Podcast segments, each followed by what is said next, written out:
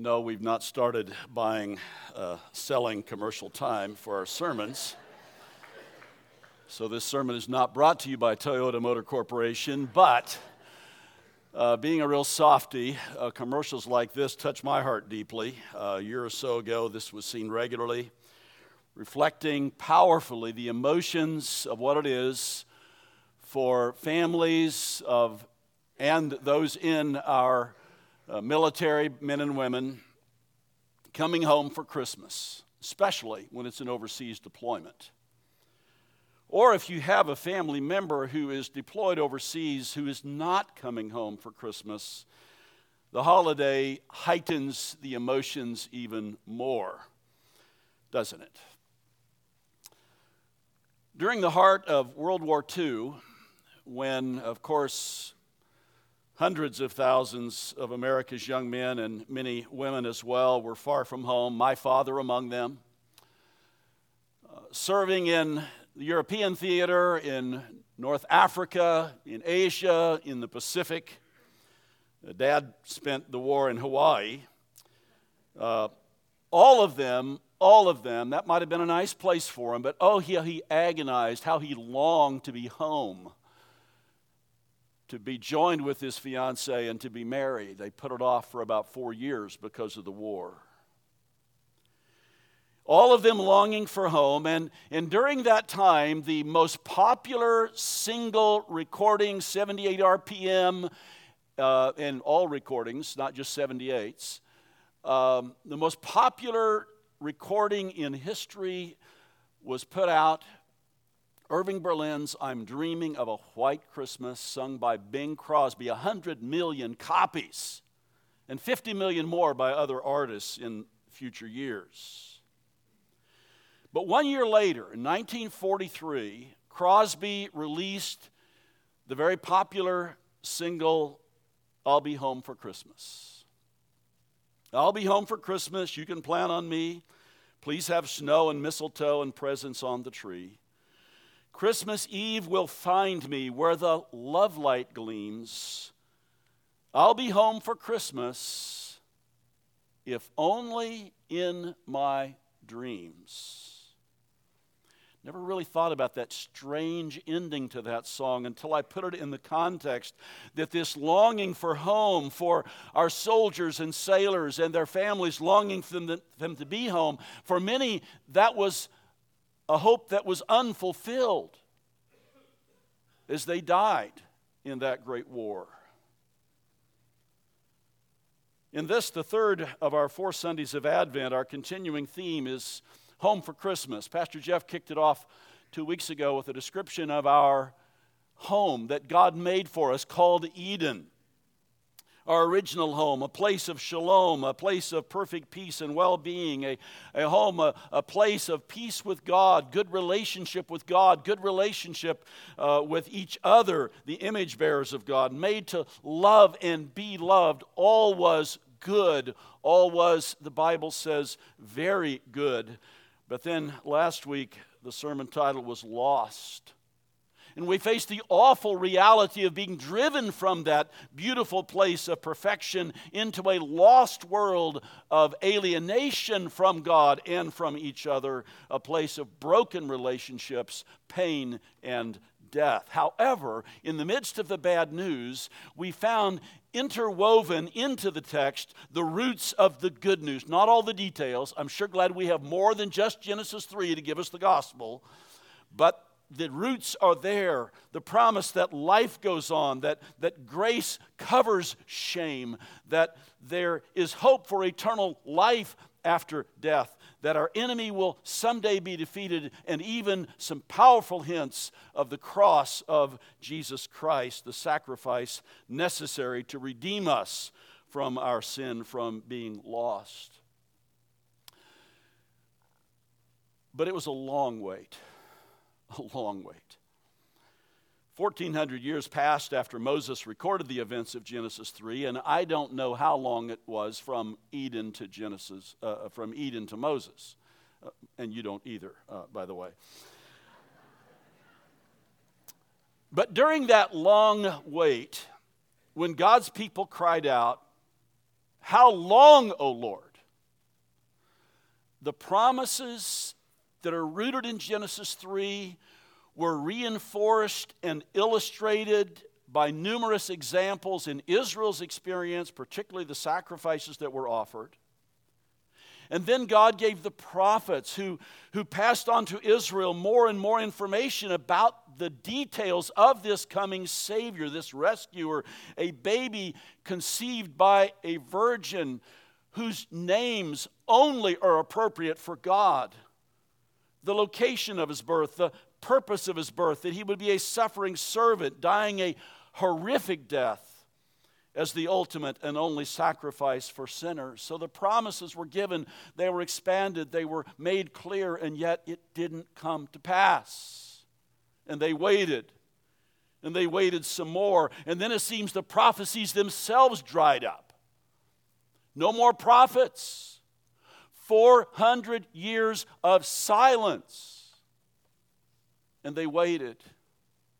And they went through such difficult times.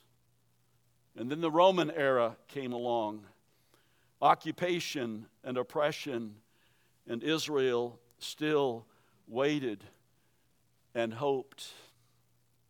The old man Simeon waiting for the consolation of Israel.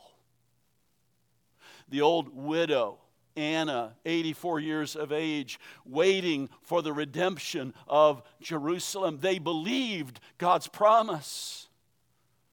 And they cried out, How long, O Lord? And then finally the time came. Galatians 4, verses 4 and 5 describes it this way But when the fullness of time had come, God sent forth his Son born of a virgin, born under the law, to redeem those who were under the law, so that we might receive adoption as sons. Please stand for the reading of God's word from Philippians chapter 2 for today's message Lost and Found.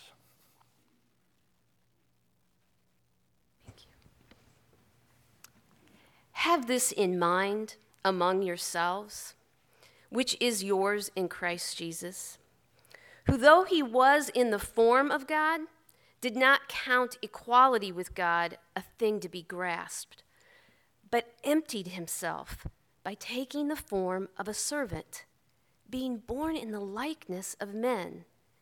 And being found in human form, he humbled himself by becoming obedient to the point of death, even death on a cross. Therefore, God has highly exalted him and bestowed on him the name that is above every name, so that at the name of Jesus, every knee should bow in heaven and on earth and under the earth, and every tongue confess that Jesus Christ is Lord to the glory of God the Father. This is the word of the Lord. You may be seated. This is an astounding passage. If you've known it for a long time, perhaps it's gotten too common. I hope to stir it up in your heart today. I, I, can't do it. I hope God will stir it up in your heart today and mine as well.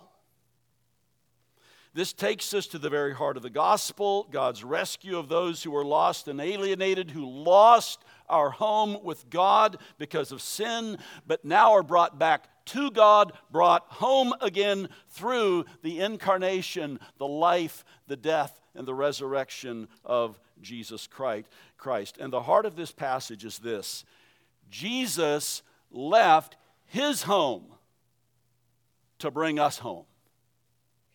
Jesus left his home to bring us home. How did he do it?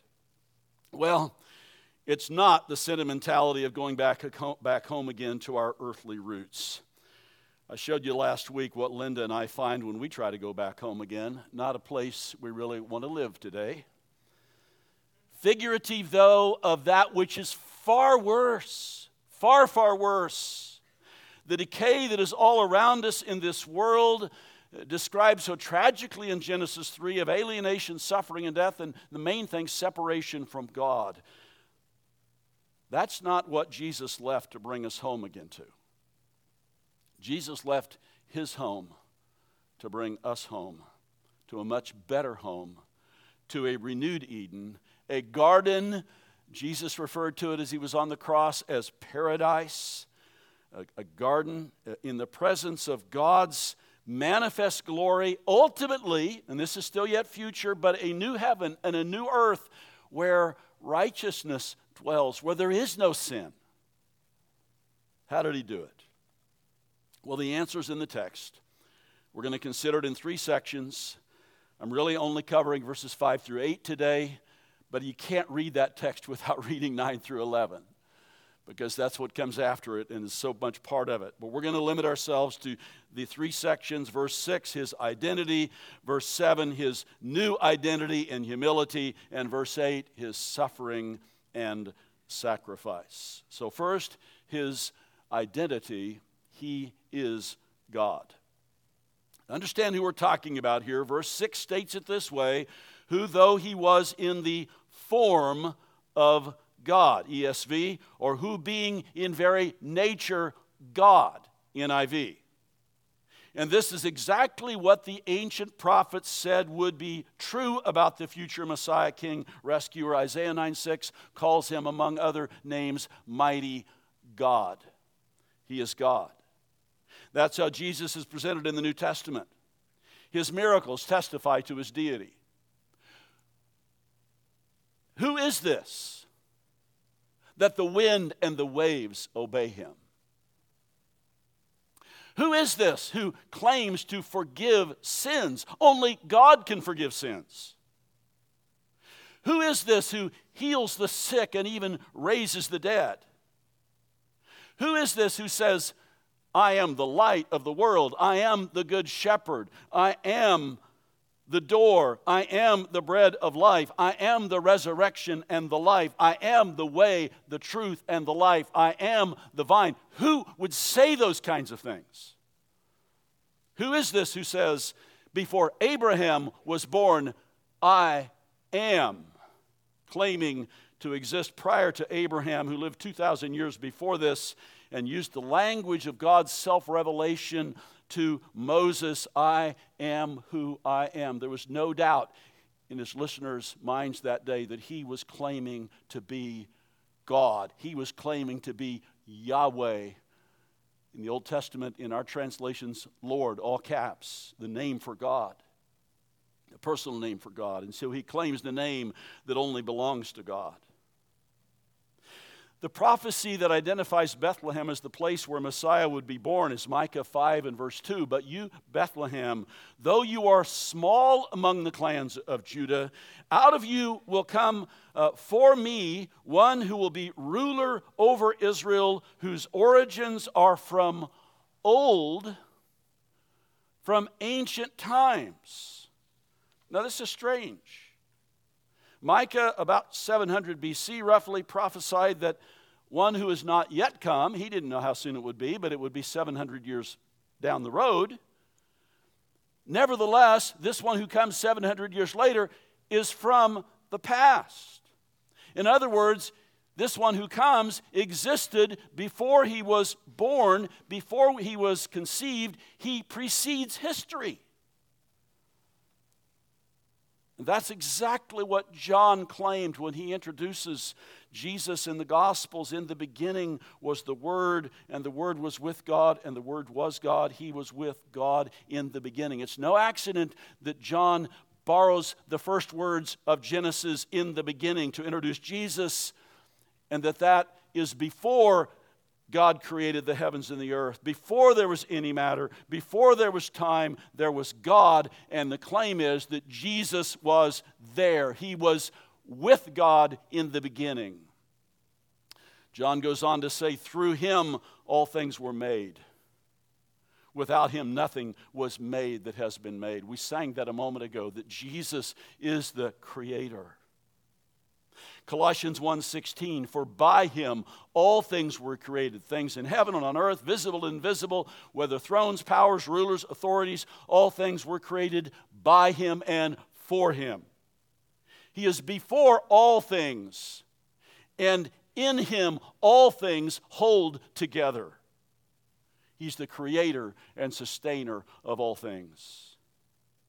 Colossians 1 15 and 19. He's the image of the invisible God, the firstborn over all creation. For God was pleased to have all his fullness dwell in him. Colossians 2 9. For in Christ all the fullness of deity dwells. And this gets to our next point in bodily form. And the concept of the Trinity, of Father, Son, and Holy Spirit, one God, three persons, while not fully developed in Genesis, is assumed and logically required by what we find there and what continues to be unveiled. One God, three persons, Father, Son, and Holy Spirit, and a perfect love and fellowship from eternity past. Jesus is introduced as God the Son, who Paul says in this text is in very nature God. Number two, we move from his identity as God to his new identity and humility. He became man.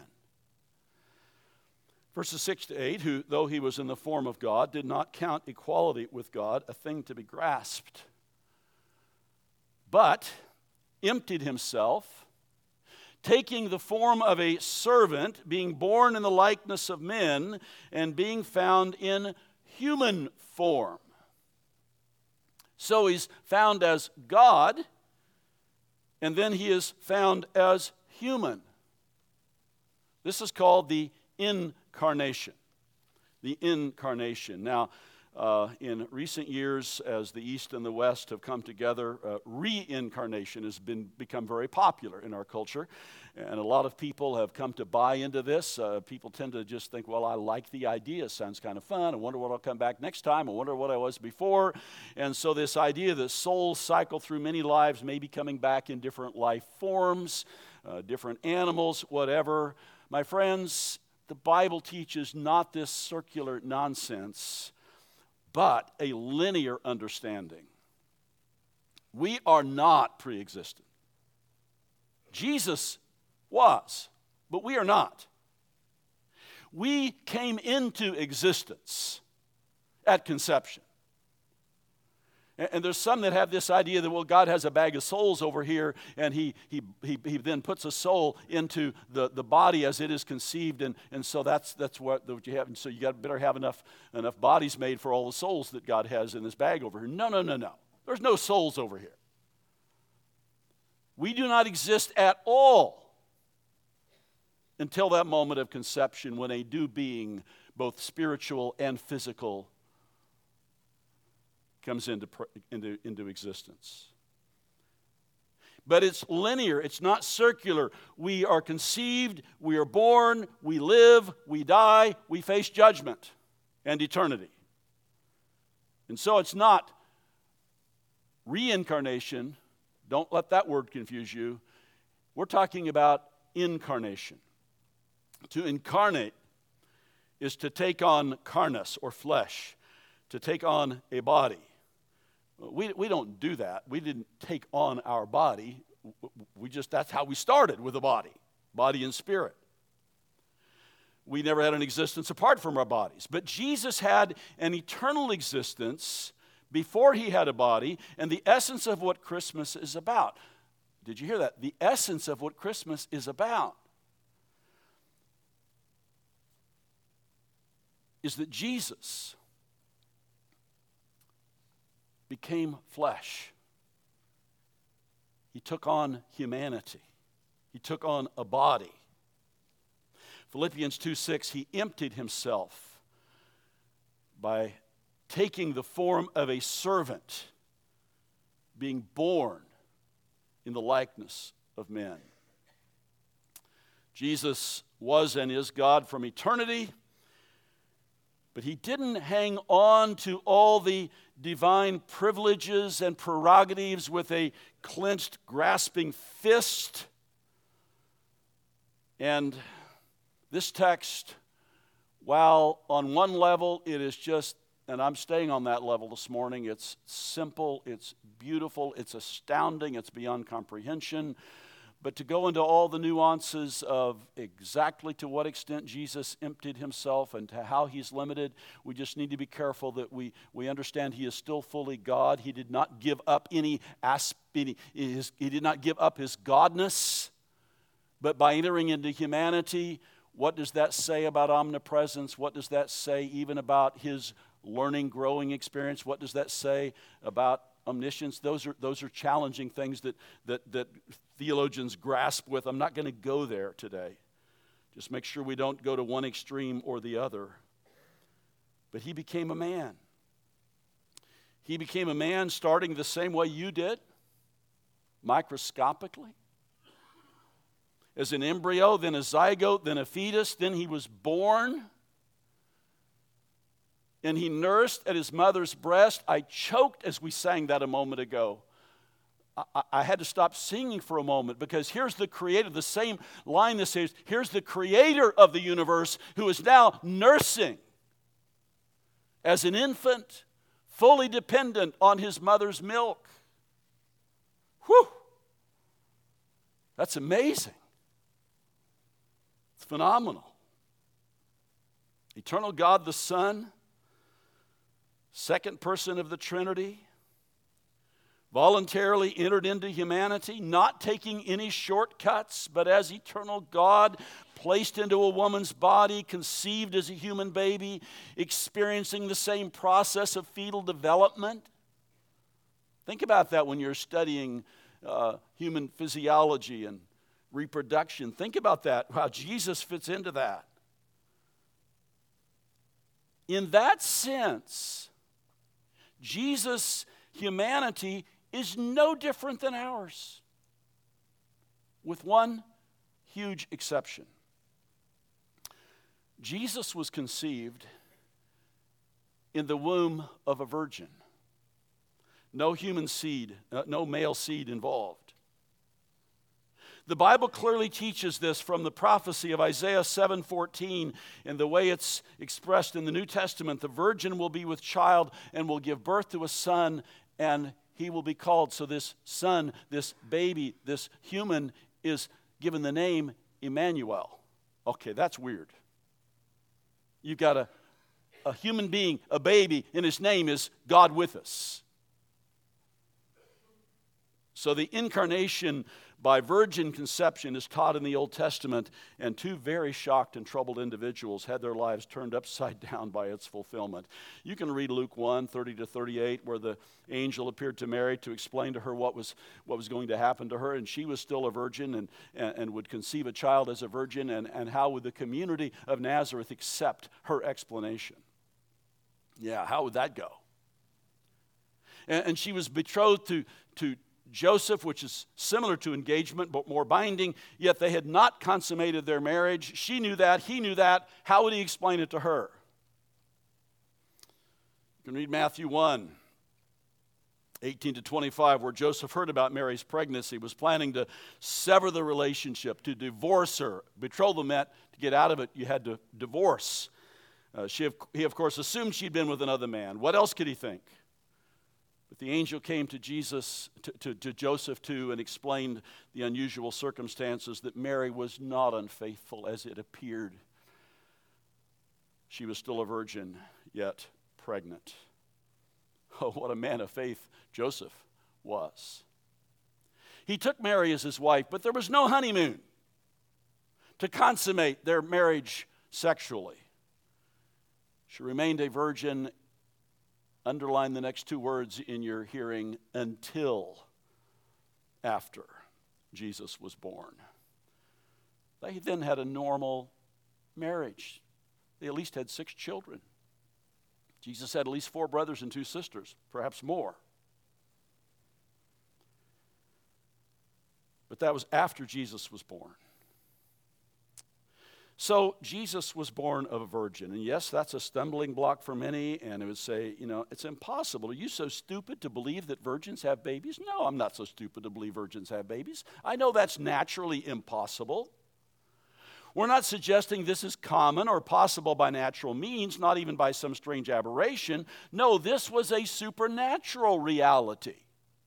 If you have a closed system in which God is not allowed to do anything different than what we normally see, then you get a problem with this.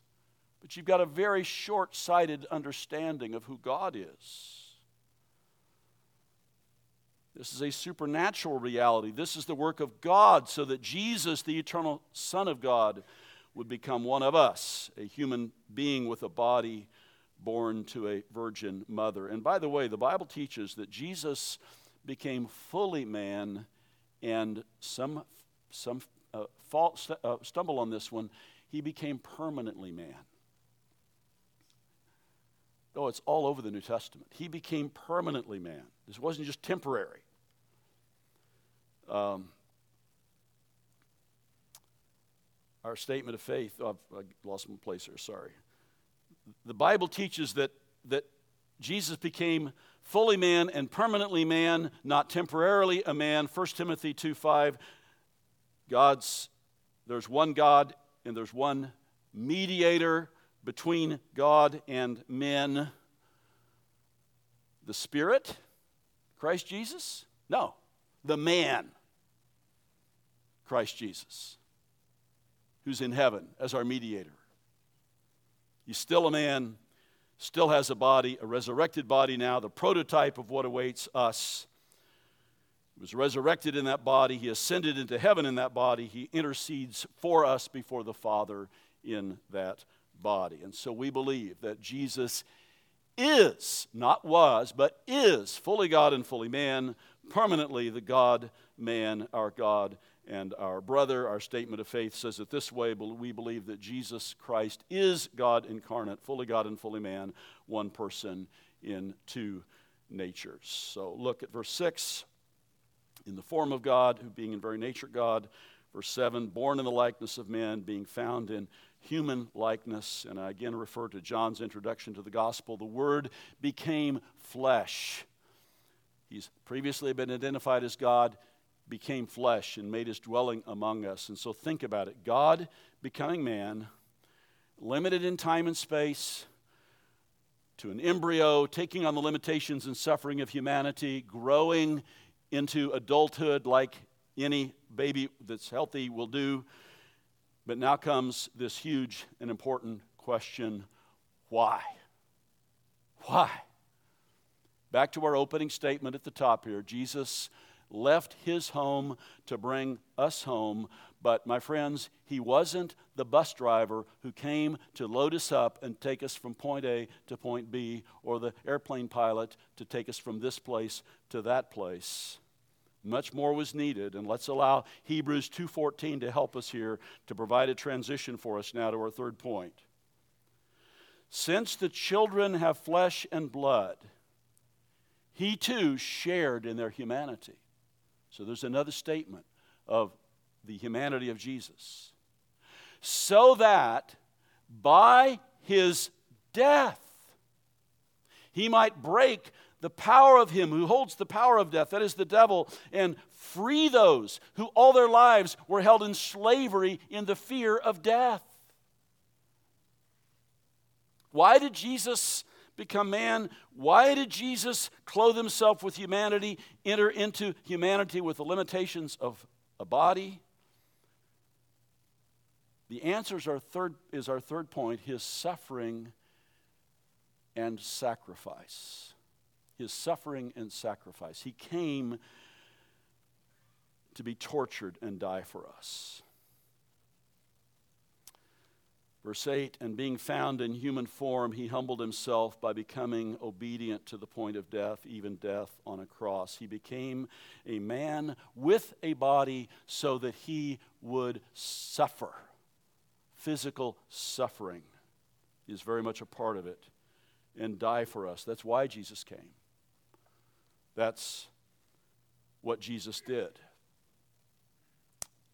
I hope you see Christmas without the cross is meaningless. It's just sentimentality. It's all it is. It has no real value if the cross is not included. in our understanding. Jesus was born into this world not just to be our teacher or show us a good example, and that's what you read. Oh, we just need to follow the teaching of Jesus. Yes, we need to follow the teaching of Jesus. Jesus is our example. Yes, Jesus is our example. But I tell you, that is, while it's very important, and, and believers certainly need to, to, to, to pay attention to that. But there's in a sense in which, do I dare say, it is secondary to his main purpose for coming to die, to die for you, to be your Savior. The angel explained this to Joseph.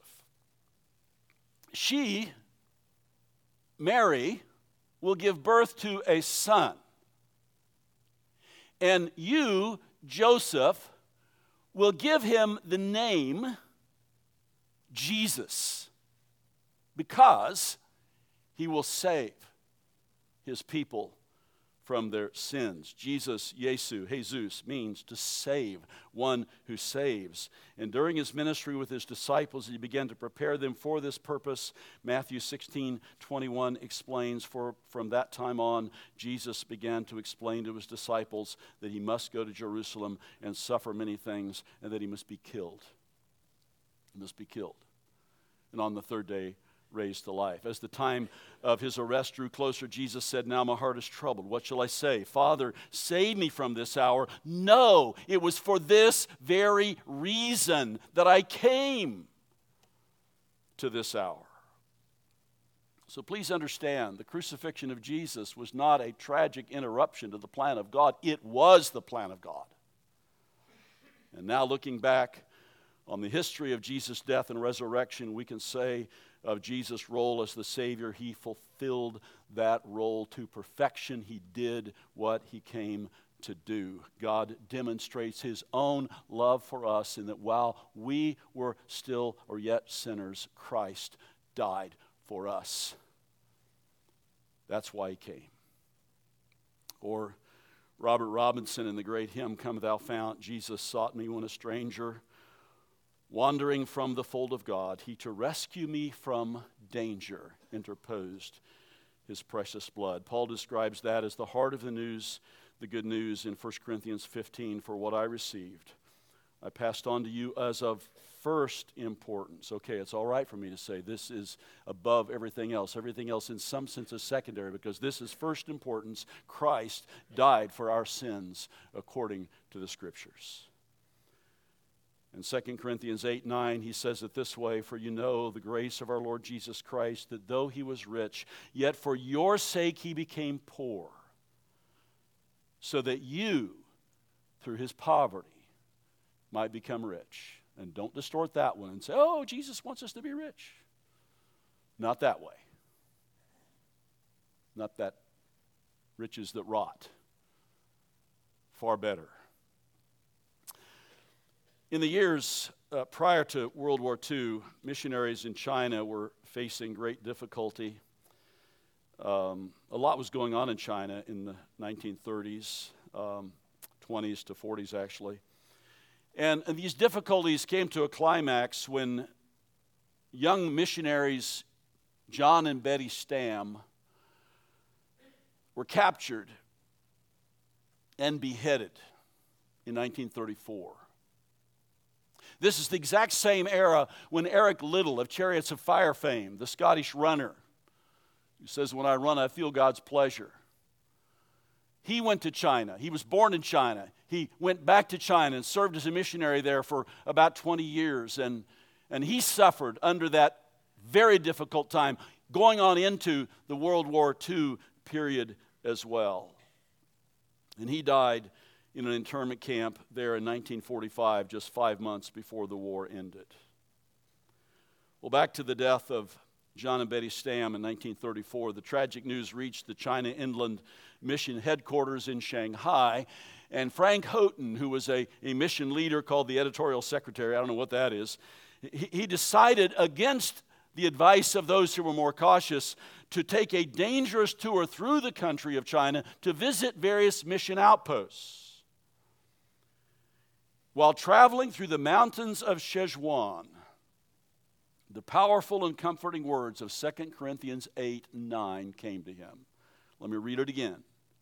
For you know the grace of our Lord Jesus, that though he was rich, yet for our sakes he became poor, so that you, through his poverty, might become rich. And Frank Houghton wrote this Christmas hymn, Thou who wast rich beyond all splendor all for love's sake becamest poor. See the contrast. Thrones for a manger did surrender, sapphire paved courts for stable floor. Thou who wast rich beyond all splendor, all for love's sake becamest poor. Second verse, Thou who art God beyond all praising, all for love's sake becamest man stooping so low, but sinners raising heavenwards by thine eternal plan. Thou who art God beyond all praising, all for love's sake becamest poor. I was going over this in my office uh, earlier this morning, and, and the words of another old hymn that I haven't heard in a long time came to mind. Actually, uh, looked it up on the internet and listened to a YouTube of George Beverly Shea singing, Out of the Ivory Palaces, into a world of woe. Only his great eternal love made my Savior go. Jesus left his home to bring us home. Would you pray with me?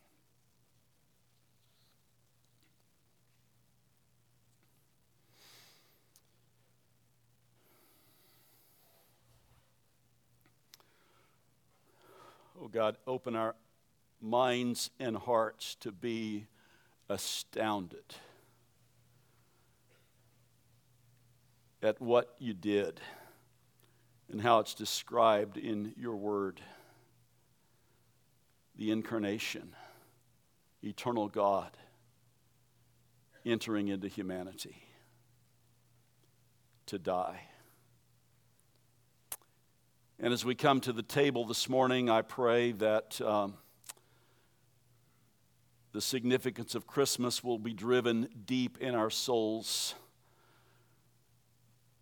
with a, a soberness in one sense and yet overflowing joy to realize what this means for us. Rescue, salvation a chance to truly go home again to a new and better home because of Jesus. We pray in his name. Amen.